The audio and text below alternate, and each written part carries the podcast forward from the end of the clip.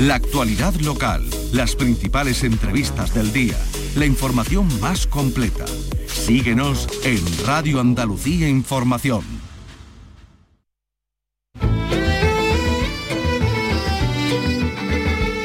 Andalucía es cultura. Con Maite Chacón. Radio Andalucía Información.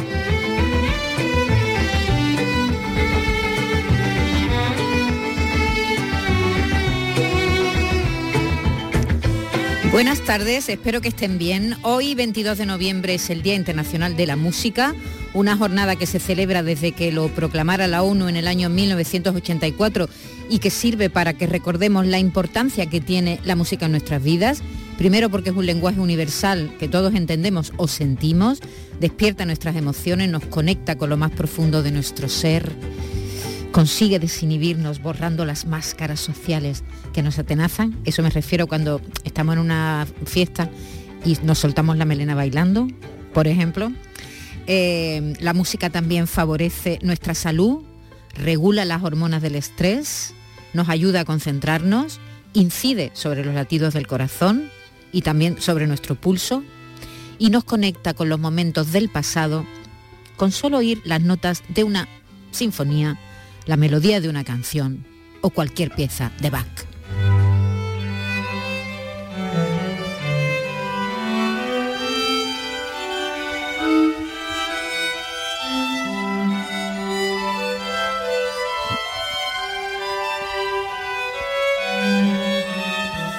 ¿Qué sería de ti, de, Carlos López y la música? Pues no sé, sería una seta, sería un cactus.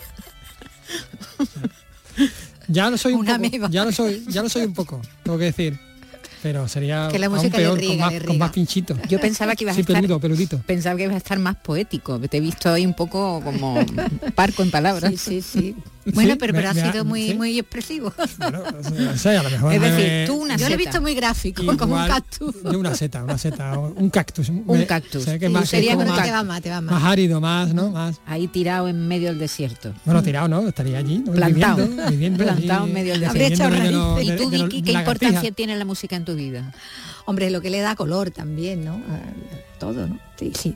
Importante una seta, un color, esto, esto que no va a ninguna parte. es que, que no sé qué quería más poético, ya empezaba ya con las máscaras, ya nos agregaba aquí. bueno, y con música vamos a empezar hoy el programa, porque hemos invitado al escritor gaditano Luis García Gil, que se ha especializado en biografías de cantantes. Él ha escrito mm, biografías sobre Javier Ruibal, sobre Marisol, sobre Pachandión, sobre Luis Eduardo Aute, sobre Jack Brel, pero es un especialista en Serrat.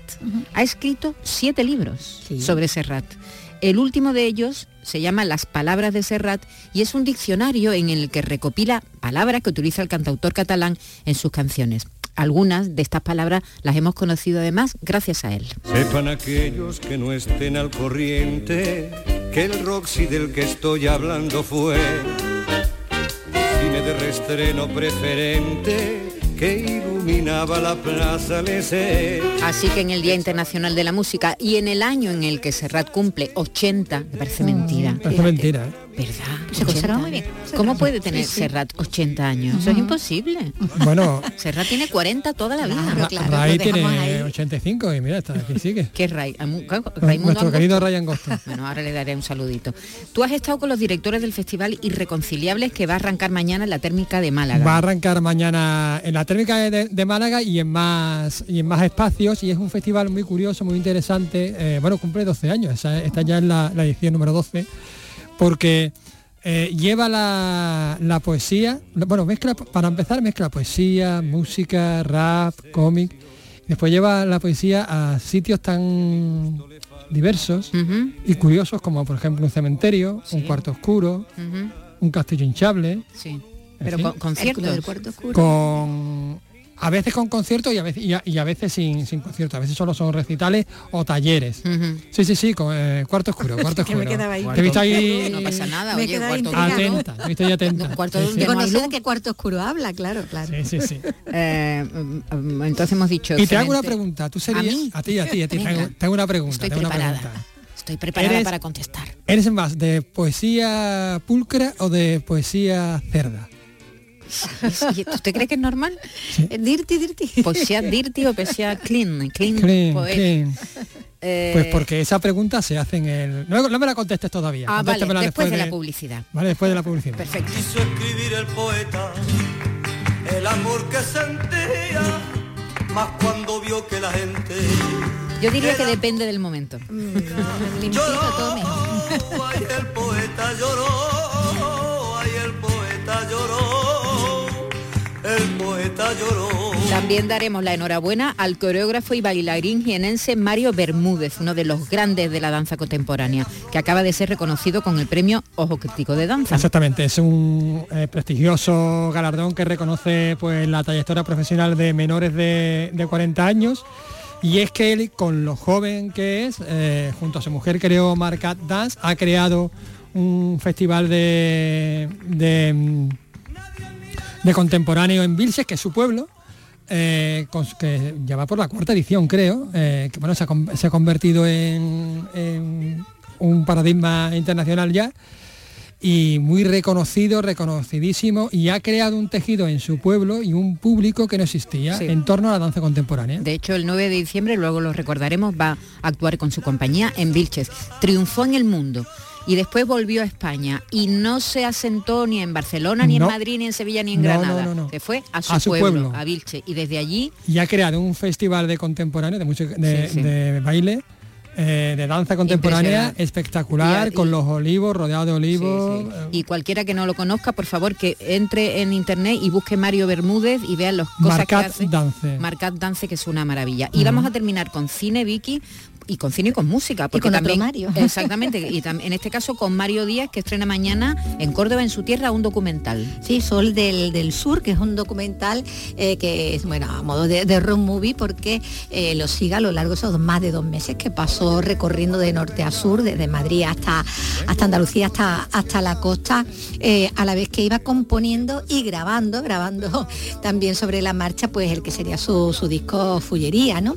Y bueno, se estrena este, este documental eh, que dirige una, una jerezana eh, y que después de, de verse hoy, esta misma tarde, en su tierra, eh, en Córdoba, va a pasar luego por, también por, por Madrid y, y bueno, y seguirá su recorrido por diferentes ciudades. Muy ha bien. pasado también por festivales y ahora es el turno Estupendo, de que pues se viendo también eh, en eso es lo pantalla. que os vamos a contar hoy en este programa que termina a las 4 de la tarde con Marcos Barón en la realización y Raimundo Angosto en la producción. Empezamos. Calendario guardado con unos días señalados para que te vengas a mi lado. Cuando el tiempo haya pasado los dos en la playa, los dos en la playa tumbados sin. Andalucía es cultura con Maite Chacón. Radio Andalucía Información. Porque mi niñez sigue jugando en tu playa. Y escondido tras las cañas duerme mi primer amor. Llevo tu luz y tu olor por donde quiera que vaya. Y amontonado en tu arena guardo amor, juegos y penas. Yo que en la piel tengo el sabor amargo del llanto eterno que han vertido en ti cien pueblos de Algeciras a Estambul para que pintes de azul sus largas noches de invierno a fuerza de desventuras. Tu alma es profunda y oscura Joan Manuel Serrat cumple 80 años y el escritor gaditano Luis García Gil ha publicado muchos libros sobre el cantautor catalán, siete en total. En 2004 el primero, Serrat, Canción y Canción. Y desde entonces no ha dejado de investigar su vida y su obra, a la vez que ha escrito otros muchos libros de otros muchos intérpretes y cantautores. Ahora acaba de llegar a las librerías el último, Las Palabras de Serrat, un diccionario en el que repasa algunas de las palabras, de los términos que componen las canciones de, de- de Serrat, sus referencias. Y vamos a saludar a Luis y, y deci- decirle buenas tardes. Hola Luis, buenas tardes. Buenas tardes, Maite, qué alegría escucharte. y- Igualmente, Luis, y eh, poder, y poder charlar contigo sobre Joan Manuel, que de nuevo. lo- los dos admiramos tanto, tanto. Sí, sí, total, totalmente. Serrat es, es infinito. Es cierto que, que tiene uno la sensación, aunque fíjate también, acabo de publicar un libro de cine ahora sobre el Carol Ritt, es decir, que uno va por otros caminos, pero siempre vuelve a Serrat, ¿no? Es como una referencia ineludible y es que creo que, que es un cantautor tan, tan maravilloso, tan apasionante, tan, de una obra tan, tan enorme que tiene muchas maneras de análisis, ¿no? Y entonces aquí en este nuevo libro pues hay otra manera, otra forma de acercarme a él. Y lo has hecho a través de palabras muy concretas. Ahora mismo, mira, ahora mismo acaba de decir una palabra que yo descubrí con esta canción, como otros muchos, genista, que está dentro del diccionario, ¿verdad? Claro, efectivamente, en Mediterráneo, bueno, en Mediterráneo que hay varias palabras que, que como arena, por ejemplo, hay palabras que son más de uso más normal, pero que, que, forman parte de ese vocabulario vinculado al mar, a la playa, que tiene, que tiene Serrat en sus canciones, genistas, que muchos aprendimos qué significaba la, la genista y el amarillo de la genista gracias a, a Serrat. Entonces es un poquito abrir la mente hacia los vocablos, hacia el lenguaje, hacia esa manera que tiene Serrat de, poner las palabras en su sitio y de enriquecer también nuestro propio lenguaje, incluso con arcaísmos, porque las canciones de Serrat tienen también un lenguaje moribundo en algunos casos, es decir, palabras que, ya estaban en desuso cuando él las utiliza, pero que al utilizarlas, pues como que, que, se renueva, ¿no? Es el caso de la enagua de tu nombre me hierba, por, por ponerte un ejemplo. Eh, entonces, ¿tú qué has hecho? Bueno, primero hay que decir, para que no lo sepa, que la genista es una planta, una planta que crece salvaje, En, que, la vemos mucho por la carretera cuando viajamos, ¿no? Sí, eso, es, pero que, que Serrat nos, le, lo da, le, da, nombre a esa planta. Bueno, es que Serrat es muy, muy, muy de plantas, muy de la naturaleza, muy arbóreo, muy de flores. En el diccionario, en este diccionario de palabras, aparecen muchas referencias precisamente del paisaje, de lo campestre, que, en Serrat también lo diferencia en parte de otros cantautores mucho más urbanos. Sí, sí, sí, es verdad que hace, por ejemplo, Sabina, ¿no? Eso es, Sabina es muy urbano, Sabina no, no va a saber lo que es una genista, ¿no? Eh, Sabina habla, del metro, habla de coches, habla de, sí, de... Es verdad, hace más referencia a la ciudad, ¿verdad? Claro, en Serrat, aunque hay una contraposición campo-ciudad, porque hay un Serrat también eminentemente urbano, pero sí hay mucho, mucho de lo, mucho de lo rural, ¿no? Porque además él, desde su infancia, por ejemplo, transcurre en un pueblo de Aragón, mm. que, es, que no es otro que Belchite, por tanto, está en plena naturaleza. Y también Viana, en Navarra, es otra referencia concreta de su, de su infancia. Por tanto, ahí ese mundo que, que, vive y que disfruta de niño está muy presente luego en sus canciones. canciones. ¿Tú qué, has hecho? ¿Escoger palabras que se repiten eh, en, su, en toda su obra o no? O, te has bueno te has detenido en algunas palabras porque son curiosas porque están en desuso como tú dices porque son expresiones bueno que, ya no usamos ¿por qué has elegido unas palabras y no otras? Es una mezcla. Mira, por ejemplo, de la N, por decirte una, una palabra de una, letra de nuestro, de nuestro diccionario, de nuestro alfabeto. Bueno, naranja, navaja, nenúfar, nido, niebla o niñez, ¿no? Ahí tienes un poquito el juego que se establece con el lector.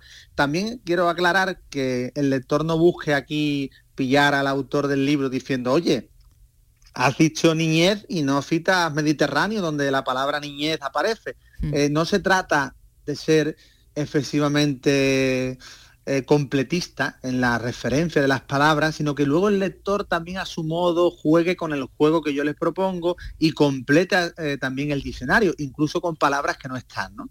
es, ¿Por qué? Porque para darle al libro creo que este libro, al contrario que otros míos que son más analíticos, también tiene mucho de, experiencia lúdica, ¿no? Para, y de complicidad con el lector y de que sea una lectura amena y sobre todo desordenada, donde uno pueda ir a la palabra que más le guste o la que incluso la que más coraje le dé también, ¿por qué no? Eh, y, y, a, través de esa palabra desentrañar un poco esa, esa manera que tiene Serrat de escribir y de, y de, contarnos las cosas. De todos modos, si uno sigue mucho a un cantante y oye mucho sus temas, se da cuenta de que la mayoría de ellos tienen un universo y el universo está compuesto de palabras Mm, que, muchas veces se repiten, o conceptos, ¿no? Por ejemplo, Dressler habla mucho del espacio. Sí, claro, claro. Hace mucha referencia a, los satélites, a la luna, a las estrellas. Eh, lo eleva todo como si alguien, como si él se elevara y lo viera todo desde arriba. Y hace una referencia muy cósmica, diremos, ¿no? Eh, Serrat, como tú dices, habla mucho de, en buena parte de sus canciones de lo rural, ¿no? Sobre todo en sus inicios. Esa, esa muchacha eh, que parece que, le está, que la estás viendo pasear por, por la calle, ¿no? Paseando. Claro, claro. Eh, es decir, que, que, es verdad que si tú analizas y sigues mucho a un cantante, te das cuenta de, de qué están compuestas sus canciones, de qué universo están compuestas sus canciones, ¿no? Claro, el lenguaje lo es todo, ¿no? Lo es en la poesía y también en, aquellos eh, cantautores o, escritores de canciones que son muy líricos, ¿no? En el caso de Serrat, primero la riqueza, ¿no? Del lenguaje. Eh, fíjate, en mi niñez utiliza desterrajar, ¿no? Que es un verbo muy, muy rotundo, muy expresivo y también muy duro, ¿no? Eh, en cierta manera yo no he escuchado a otro cantautor ni, ni otra canción, y mira que escucho canciones y me gusta analizarlas que utilice la, ese verbo de cerrajar, ¿no? En el caso de mi niñez, de cerrajando el viento, ¿no? O sea, cosas así puedes encontrar con expresiones eh, de Serrat muy particulares, ¿no? O, por ejemplo, en Cuando me vaya, que es una canción del año 1970, cuando habla de, en este caso, de la, de la chalupa, ¿no? Que es una, eh, bueno, que en este caso también es, algo que tú al final vas eh, eh, te vas al diccionario, porque yo cuando escuché la canción por primera vez no sabía lo que era una chalupa, ¿no? Y me encuentro que es una embarcación pequeña que suele tener cubierta y dos palos para velas. Es decir, otra referencia marítima de las muchas que tiene Serrat en sus canciones, porque el mar, igual que el campo, son claves, ¿no? Entonces, por eso te digo que al final encuentras palabras, no sé, chumbera, ¿no? Que es evidentemente sabemos que es un, que en este caso, pues eh, vuelve a ser una referencia de, del campo, ¿no? Campestre, ¿no? Pero todo ese universo de Serrat, cuando lo pones en, claro, en una, especie de diccionario que tiene mucho de juego, eh, también, también es, un desafío también para el propio escuchante ¿no? de la obra del cantautor. Sí. Eh, bueno, yo sé que tienes relación con él. Eh, ¿Te ha llegado la, el feedback, como dicen ahora, la reacción de, Serrat cuando le has mandado tu libro?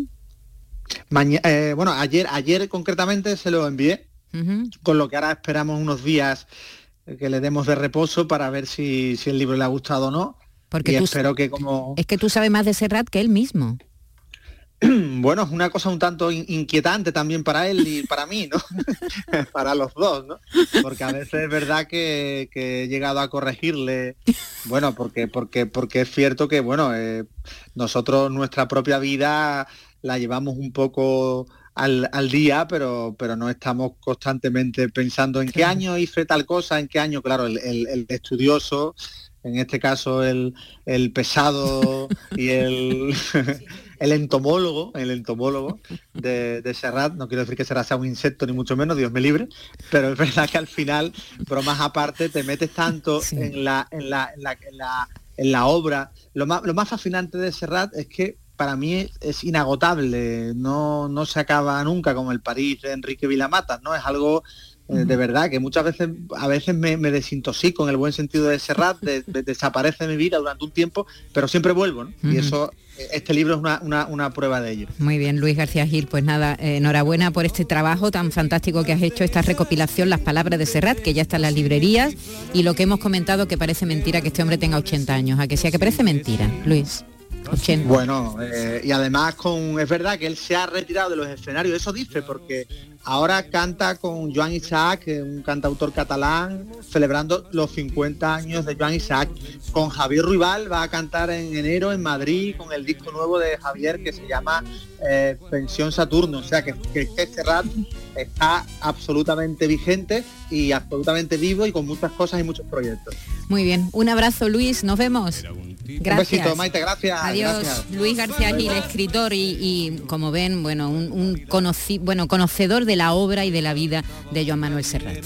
Son los fantasmas del Roxy que no descansan en paz.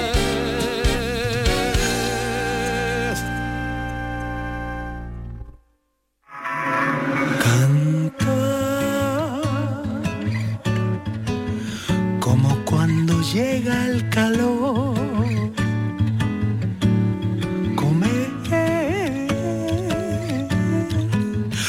Se tiene hambre.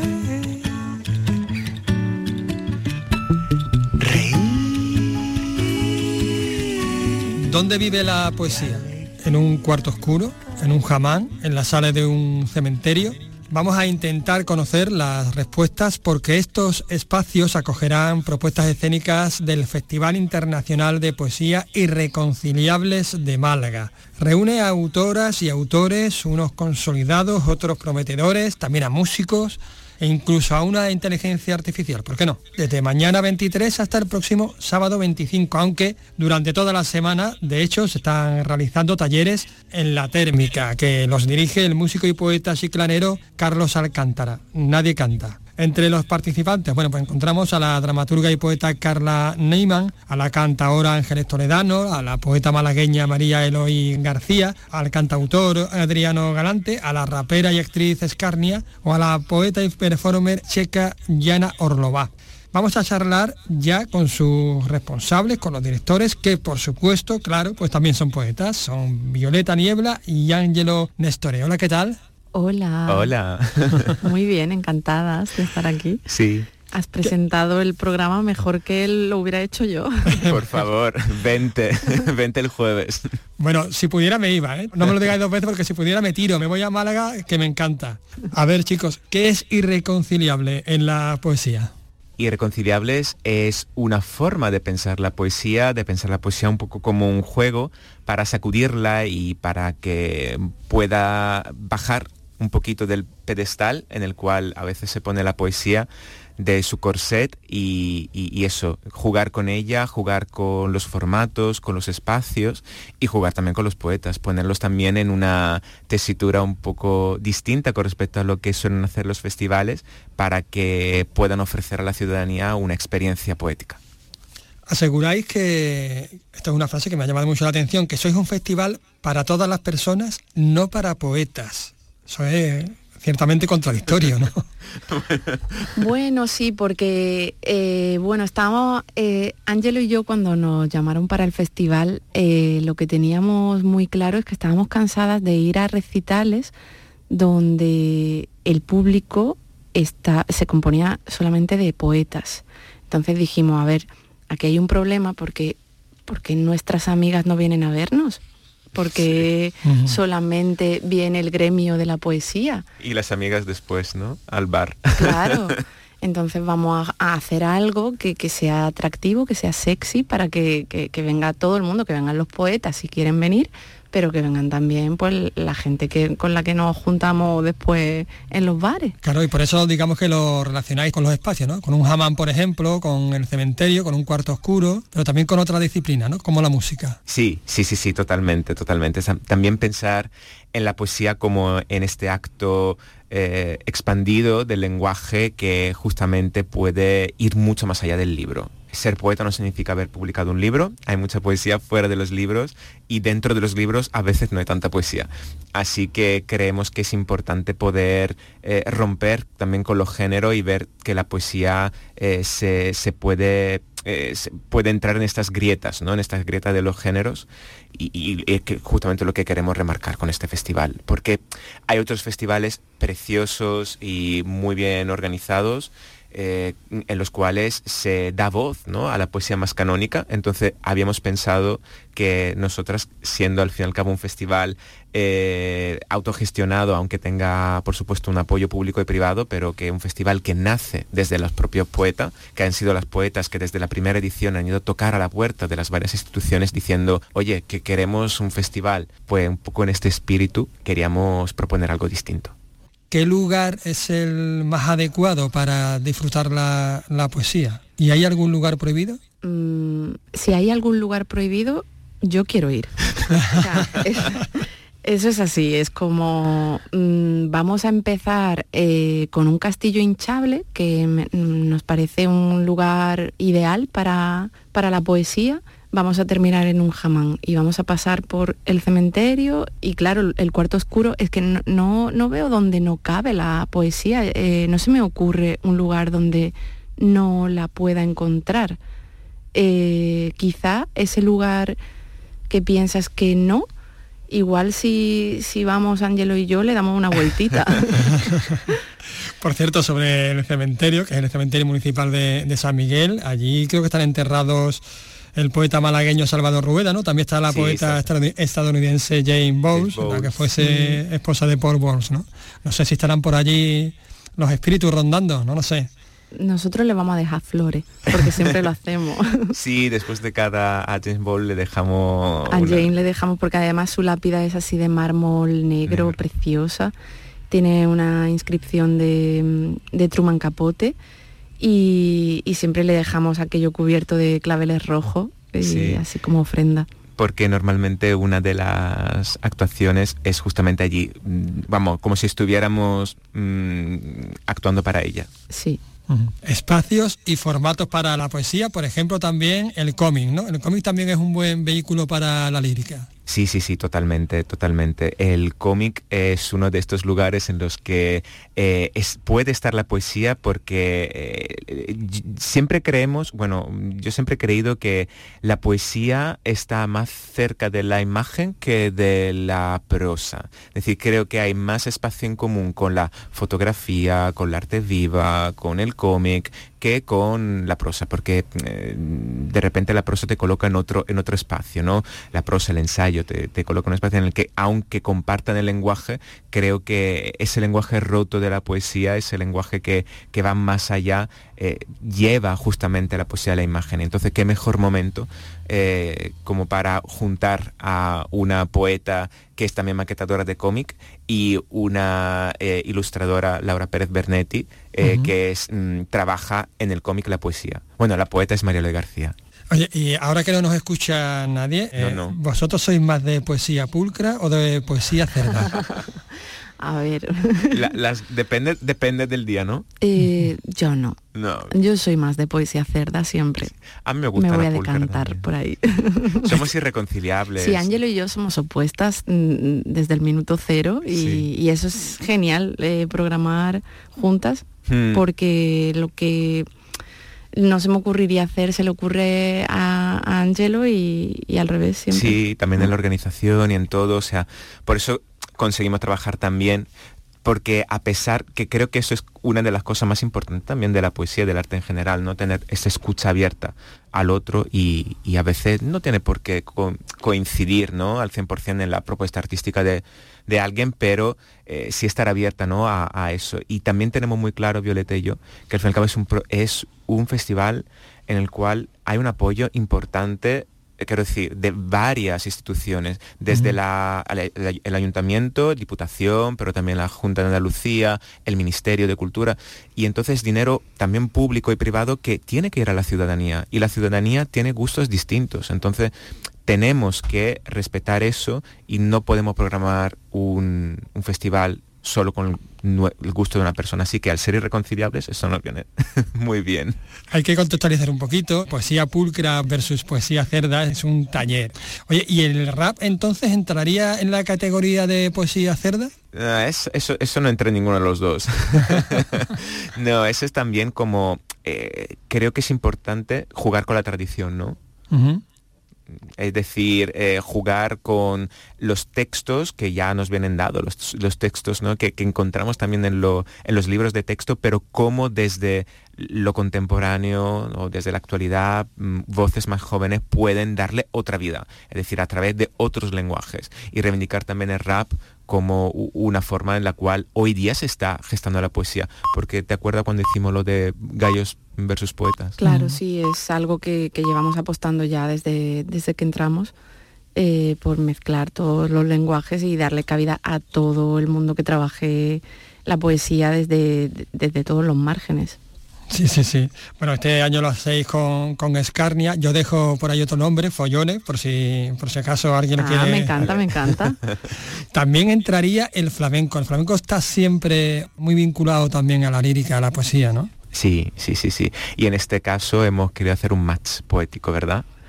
Con Sara Torres y Ángeles Toledano que, que van a crear algo ex novo justamente para, para Irreconciliables.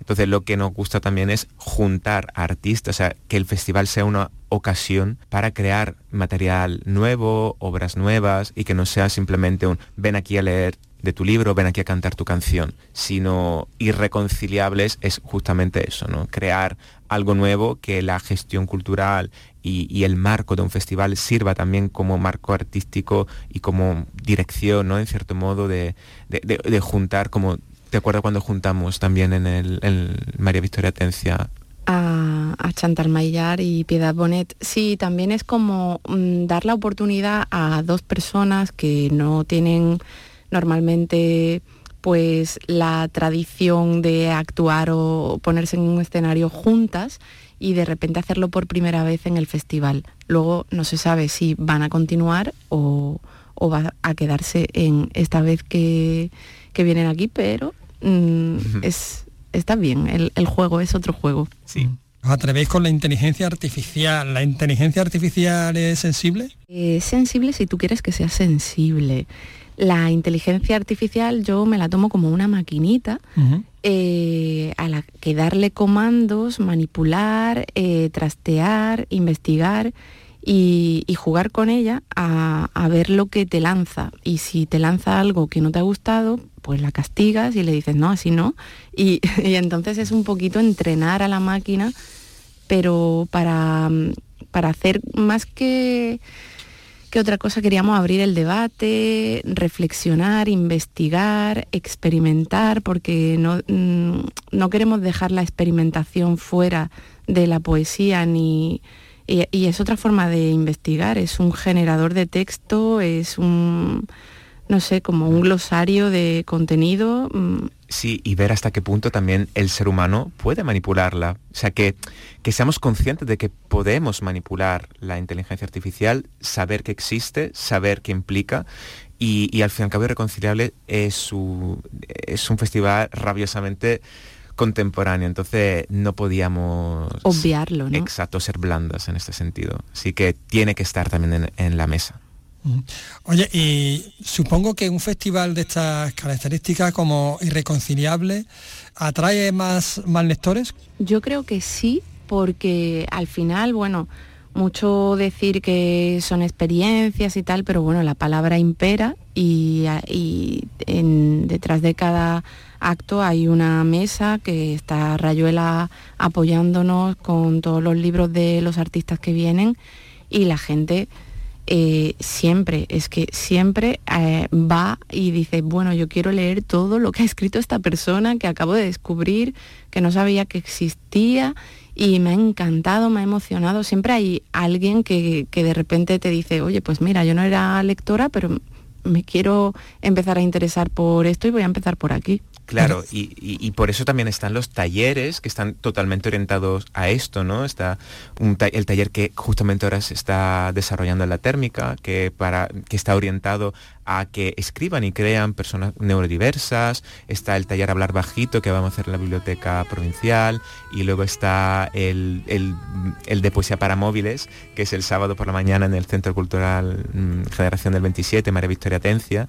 Y, también otra cosa que, no, que notamos, no solo creamos nuevos lectores, sino que las personas que escriben a veces luego piensan que pueden crear desde otra forma. O sea que creo que se animan a veces luego a, generar otro tipo de forma su poesía y eso también es divertido volver adicto a la poesía, al algoritmo, me parece de lo, mejor que se puede hacer, de lo más militante culturalmente hablando que se puede hacer ahora. Lleváis, eh, bueno, 12 ediciones con la de este año. ¿Qué tipo de público acude?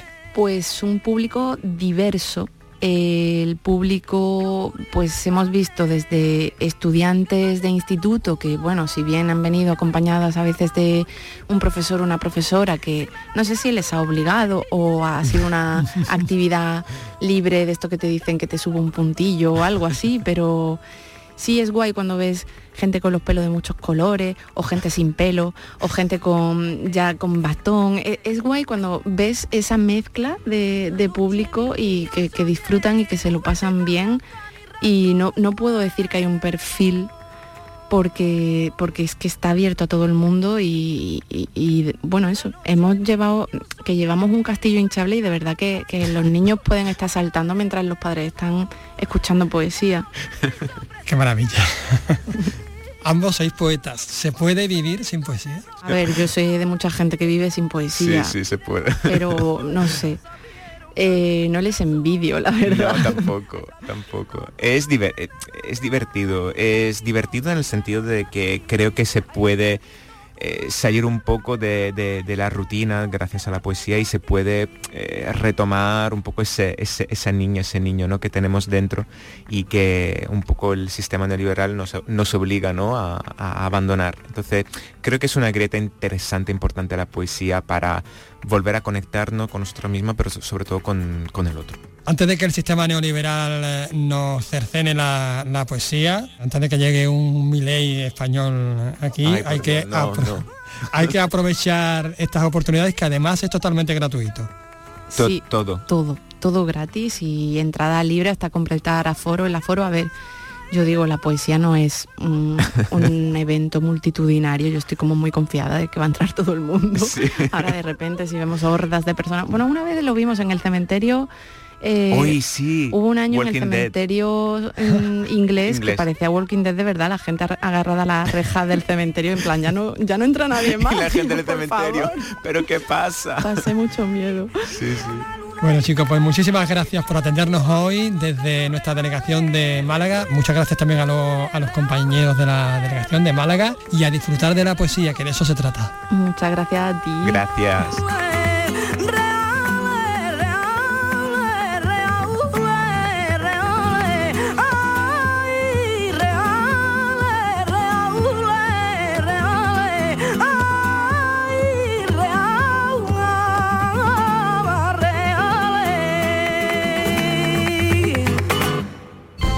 Andalucía es cultura, con Maite Chacón.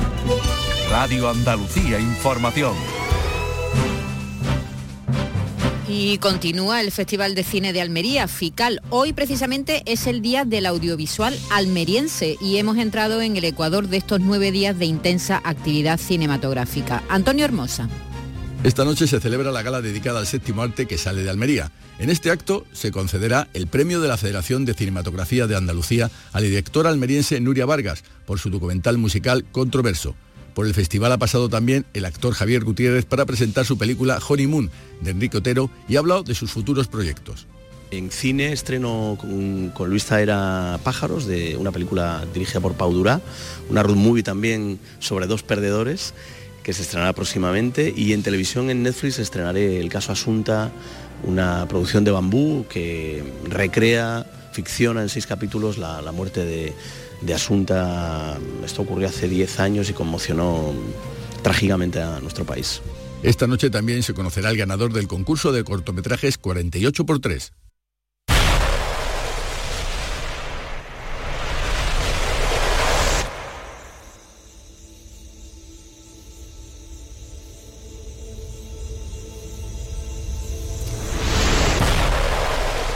Esto que estamos escuchando pertenece a es la banda sonora, la música del bosque, uno de los montajes del bailarín y coreógrafo jienense Mario Bermúdez, que acaba de ser galardonado con el premio El Ojo Crítico de Danza. Carlos. Así es, el Ojo Crítico de Danza, que en su edición número 34, bueno, pues ha reconocido a este creador que junto a su mujer, pues eh, crearon Marcat Dance. Hablamos de un creador, un intérprete que ha logrado generar un tejido profesional y local y además de un público en torno a, a su pueblo, a Vilches. Vamos a, a darle la enhorabuena en persona. ¿Qué tal? Eh, Buenas tardes. Enhorabuena. Muchísimas gracias. Qué alegría, ¿no? Pues súper, súper contento, feliz, inmenso, de verdad, sí, súper bien. Oye, Mario, ¿cuánto- ¿cuántos premios llevas ya? Porque creo que este es el tercero, ¿no? O el cuarto premio ya de, de la temporada. Pues esta temporada creo que es el, si contamos coreografía también, sí, y se hacen eh, como mejor a, a bailarina en el escenario ah, de Sevilla, pues son- este es el cuarto, si no el quinto. Madre mía.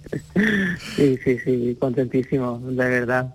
¿Y qué significa para ti que te, que te reconozcan, bueno, en el ojo crítico, un galardón, digamos, importante dentro del panorama nacional?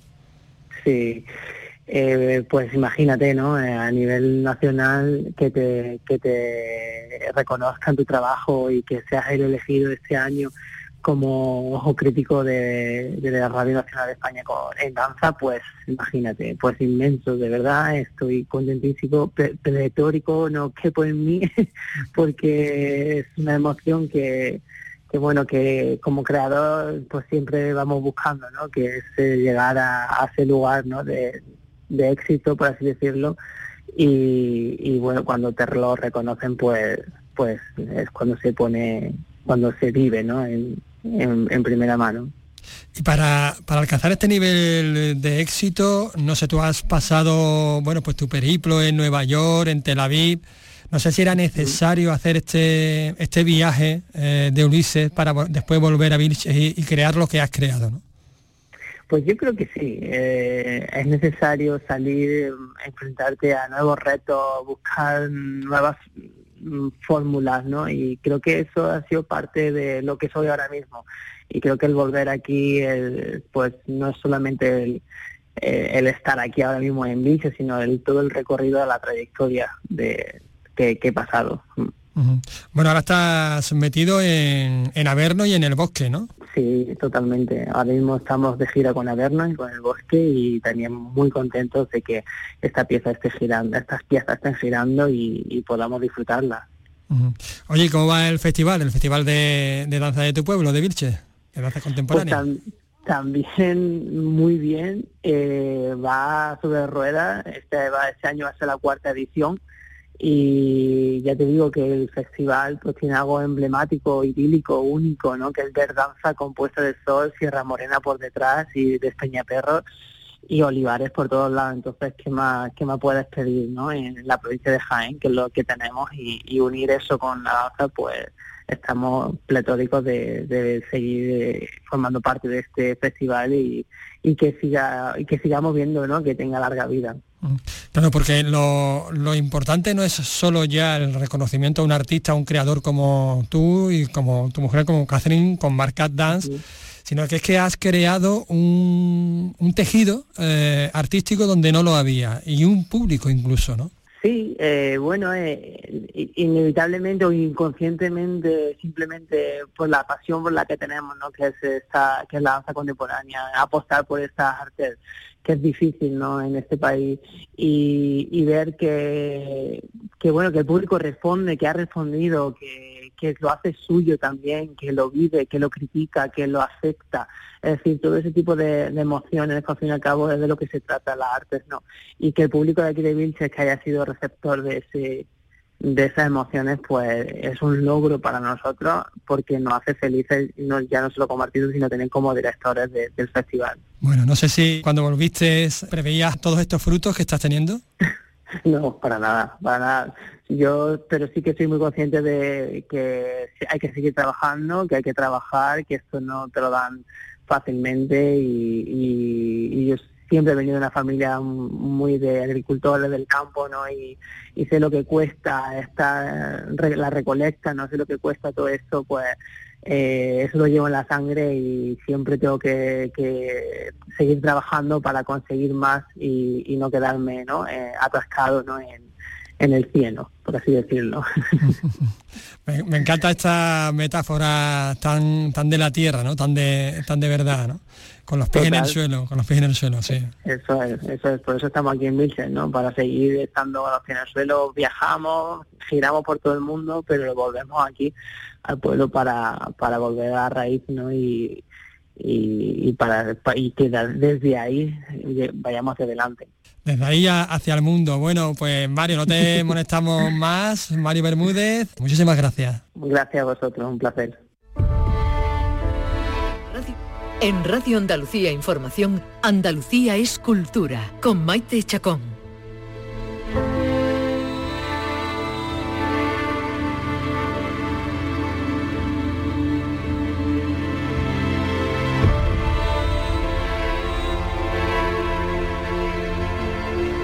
Mario Bermúdez, un gran talento que tenemos aquí en Andalucía. Y ahora vamos a terminar ya con el músico cordobés Mario Díaz, que estrena mañana en su tierra, en Córdoba, el documental Sol del Sur, del que es Vicky protagonista, y que lo que cuenta es el proceso de creación y grabación y grabación de un disco, ¿no? un disco fullería.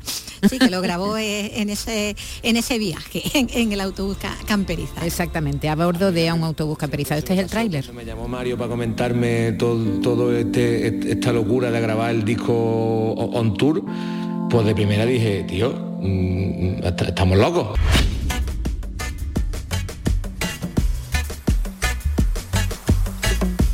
Soy Mario Díaz. Después de que la pandemia cancelase mi gira, en pleno parón de trabajo, tuve la necesidad de sacar todas las emociones que tenía dentro, aquí, en el pecho.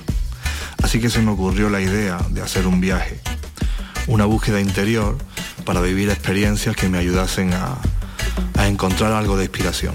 Dejarse fluir, dejarse fluir, dejar que las cosas sucedan sin, sin intervenir. Siempre encuentras algo que te inspira, ya sea el amor, eh, la risa, la amistad. Siempre llega ese rayo de luz blanco que ilumina el alma y el ser. La vi sentada en una duna era exactamente igual que yo, pero todo lo contrario. Esta manera de, grabarlo en directo es muy puro, es muy natural y muy de verdad. Bueno, vamos a saludar a Mario, que ya está al otro lado del teléfono. Buenas tardes, Mario Díaz, ¿cómo estás? Buenas tardes, ¿qué tal? Estás nerviosito hoy, un poco, ¿no? Eh, hombre, la verdad que al, estrenar el, documental en, mi tierra, la verdad que sí, me pongo más nervioso que en otros sitios, sí. bueno, ¿cómo surge esta, esta historia? ¿Cómo surge esta iniciativa de grabarte, además, en un, en un momento muy concreto de tu vida y de nuestra vida, de la vida de todos, Mario? Hmm. Sí, bueno, todo empezó en, 2020, cuando, cuando la pandemia, que ya sabemos todos por lo, que pasamos, en ese momento eh, perdí toda mi gira, perdí todo el trabajo, me quedé sin trabajo y a la misma vez que fui padre. Entonces eso me llevó a, un momento en el que lo que quise fue, me obsesioné un poco con escribir canciones nuevas para tener un trabajo, un trabajo nuevo, un disco nuevo, ¿no? El que sería mi sexto disco. Y eso al final lo que hice fue ir forzando la, la máquina hasta que entré en un bloqueo creativo bastante fuerte. Y así fue como salió la idea de montarnos en un autobús eh, para hacer un viaje por toda España, buscando experiencias que me ayudasen a escribir canciones, con la idea de grabar el disco dentro del autobús. Bueno, un viaje, Mario, en el que se embarca también Belén Rodríguez, que eh, es la manager de grupos, eh, productora audiovisual, que ha hecho trabajos con artistas como el Canijo de Jerez, como la María de Chambao, Miguel Campello, eh, pero esta sería su ópera prima, ¿no? Como realizadora. Exactamente, exactamente. Ella, ella tiene una productora, anteriormente a ese trabajo ha hecho muchos videoclips pero digamos está, como tú bien has dicho, a su ópera prima como, como, como largometraje, ¿no? ¿Y, cómo surge la colaboración? ¿Tú conocías a Belén de antes? ¿Cómo surge la colaboración? Es que, Belén es mi, es mi manager. Además de todo es tu manager. Claro, ella, ella, ella, ella y Miki, Miki Gutiérrez, eh, tienen una, oficina de contratación que se llama Volar, Volar Sin Ala, que es donde con la gente con la que yo trabajo, ellos son los que, los que se encargan de, cerrar mi gira y demás. Y aparte Belén tiene la, la, la productora audiovisual. Y ya te digo, cuando, cuando sale la idea de montarnos en el, en el autobús y, y grabar el disco en el autobús, ella dice, bueno, vale, pues vamos a, vamos a grabar, mm, vamos a, ¿qué os parece si voy con vosotros y documentamos todo esto? La idea era en un principio grabar el proceso creativo, ¿no? De un disco, desde que empiezan las primeras ideas hasta que se convierten en canción y después llegan al escenario pero lo que acabamos grabando fue un bloqueo creativo realmente. Entonces, de, alguna forma, este, esta parte de bloqueo creativo, eh, es verdad que a veces cuando, cuando te ves en la, en la pantalla grande y demás, y más que Belén y yo y Miki somos grandes amantes del cine, es verdad que a veces siento un poco de pudor porque mm, no es el típico documental que habla de, de un músico y cuenta su vida, habla, habla de hecho, eh, todo lo que se ve es la parte de atrás, ¿no? los, miedos, las inseguridades, eh, eh, dónde, dónde, ponemos cada uno el éxito y el fracaso, dónde están las expectativas de cada uno. Por eso yo creo que está teniendo tan buen resultado. Eh, yo creo que por eso al final está en, las siete, siete candidaturas a los premios Goya o en los premios Forqué o en los premios Feroz, además de en un, montón de festivales de cine donde, donde lo están aceptando y lo están y lo están recibiendo súper bien. Creo que porque al final es que cuenta la historia cuenta mi historia, pero no es la historia mía, es la, historia de cualquier persona, porque realmente son, son los mismos miedos, las mismas inseguridades que tenemos todos. ¿no? documenta así como dice, ¿no? esa crisis creativa ¿no? en la que te, encontrabas eh, y de la que buscas salir. Bueno, pues con ese viaje que viene desde, desde Madrid hasta, hasta la costa andaluza, ¿no? Debemos llegar allá a nuestras playas, ¿no? En busca de la inspiración, en busca de canciones, sobre todo de volver a encontrar el amor por la música también, ¿no, Mario? Sí, eh, la verdad que al final la industria musical eh, es bastante salvaje y más en los últimos en los últimos 10 años ha, cambiado mucho. Eh, yo creo que se mezclaba un poco todo, el amor por la música, el, querer crear música sin estar pendiente de, cuántas visualizaciones va, va, a tener eso en YouTube, en Spotify o en qué radio lo van a radiar. Al final cuando estás dentro de, de la industria, es muy fácil que acabes mirando los números. Eh, y más hoy en día, como te digo, que hoy en día están los números para que todo el mundo podamos verlo. Y a mí como, como creador, a mí lo que me interesa es llegar a lo auténtico, a, una canción que nazca desde, desde, el sentimiento más puro, que porque realmente pienso que esas son las canciones que, que, más, que más profundo le llega a la gente, ¿no? Más que estar mirando los números. Pero, pero sí, supongo que en ese sentido sí que era buscar el amor, a, reencontrarme con el amor a la música, reencontrarme con el no mirar los números y no mirar las reproducciones que existen en, los vídeos y buscar realmente lo que, lo que tenía dentro de, del pecho, como digo en el, como digo en el tráiler, ¿no? La verdad es que este tipo de documentales donde una persona se abre, ¿verdad? Son siempre muy interesantes. Me estás recordando lo que me estás contando el documental de Coquemaya, que no sé si lo has visto, en el que en el que cuenta desde su gran triunfo con apenas 15 años con los Ronaldos y cómo lo digiere hasta el periodo que pasa en el que tiene que volver a tocar solo prácticamente en salas pequeñas donde la gente está comiendo. Sale otro músico. Y que nadie lo está escuchando. Él y otro músico tocando los dos ahí intentando que la gente vuelva mm, a, encontrar otra vez ese punto de emoción para que la gente se calle. Es que mm, la verdad es que el documental está muy bien porque cuenta todo eso, ¿no? Y me está recordando lo que tú estás contando, Mario. Lo que está con todo exterior, claro, muchos exteriores. Eh, esto, esto no es en, no está en un plató, sino que estás en, ahí en, en viajando, viajando, es una, acampando, ¿no? una road movie, ¿no? Meditando también porque había mucho tiempo y muchos espacios, ¿no? Para, para meditar, ¿no? Y yo estoy pensando todo el tiempo dónde dejaste al niño. Estaba en la playa también. Claro, eso, eso, eso, eso, es un tema importante que además en cada en cada presentación, en cada ciudad a la que vamos, me gusta decirlo justo antes de, proyectar la película. Eh, obviamente, antes de irme de casa, eh, tuve una, conversación con mi mujer, con Irene, Irene Mayo, que le mando un besazo enorme desde aquí. Tengo que decir que, Irene también se dedica al mundo del arte. Que aparece también en, la, en el documental. que aparece también en el documental y, entendió perfectamente que, que era un momento que, que, que sí que necesitaba hacer algo diferente y me apoyó desde el principio y, y siempre se lo agradeceré. También aparece en el documental, como tú bien dices, y la reconoceréis porque es la persona que más brilla cuando aparece en el, documental. ¿Cómo te has sentido así de actor? Bueno, tú, tú tienes una larga experiencia con los Atlánticos, el grupo de Córdoba, eh, has estado mucho tiempo, vamos, que sabes muy bien de qué va de todo esto. Ponerse delante de una cámara en los videoclips. Exactamente, en los videoclips. Pero ¿cómo te has sentido siendo porque es, complicado encontrer, sobre todo cuando se están contando historias chungas, ¿verdad? no, es fácil ser sincero, ¿no? Realmente eh, eh, para mí ha sido bastante fácil también porque está porque primero porque no soy actor y, yo no salgo actuando, o sea yo salgo siendo yo, o sea salgo salgo trabajando o intentando trabajar, intentando encontrar la inspiración.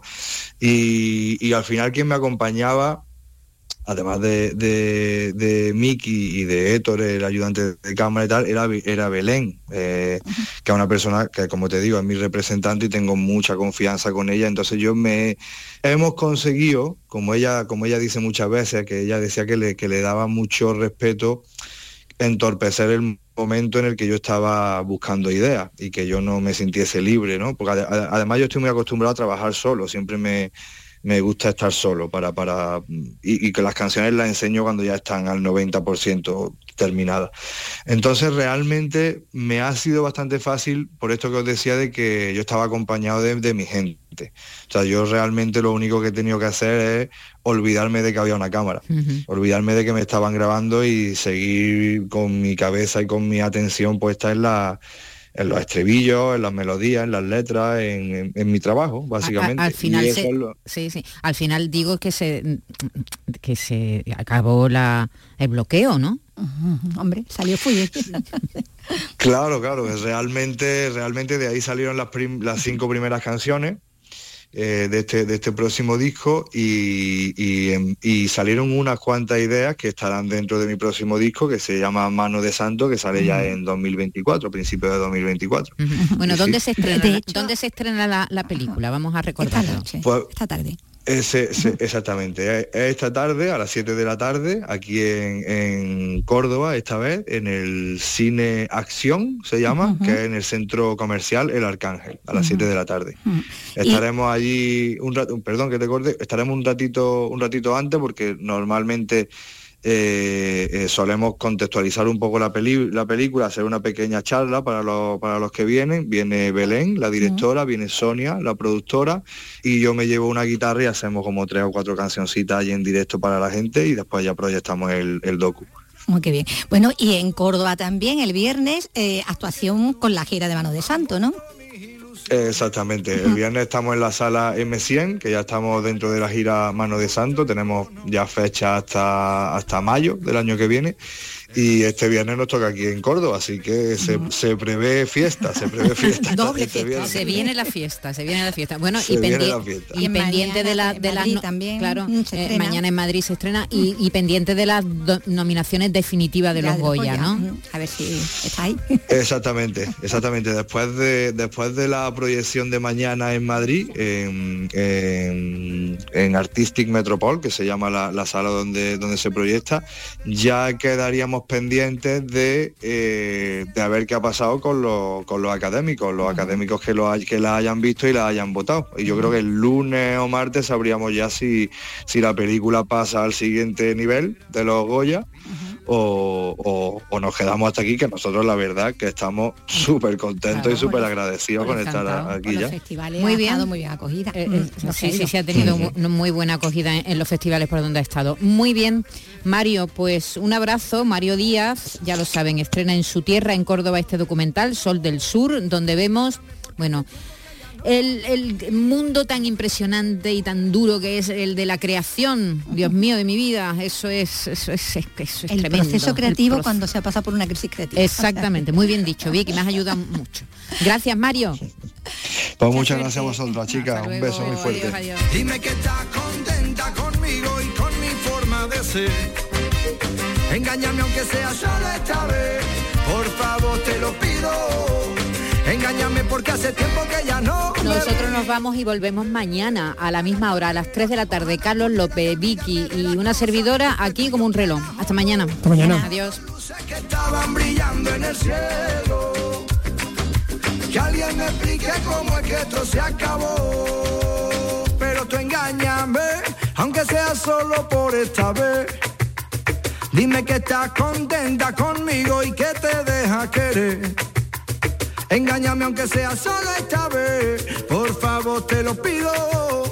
Engáñame porque hace tiempo que ya no me río, mujer. En Radio Andalucía Información, Andalucía es cultura, con Maite Chacón. Dime que estás contenta conmigo y con mi forma de ser.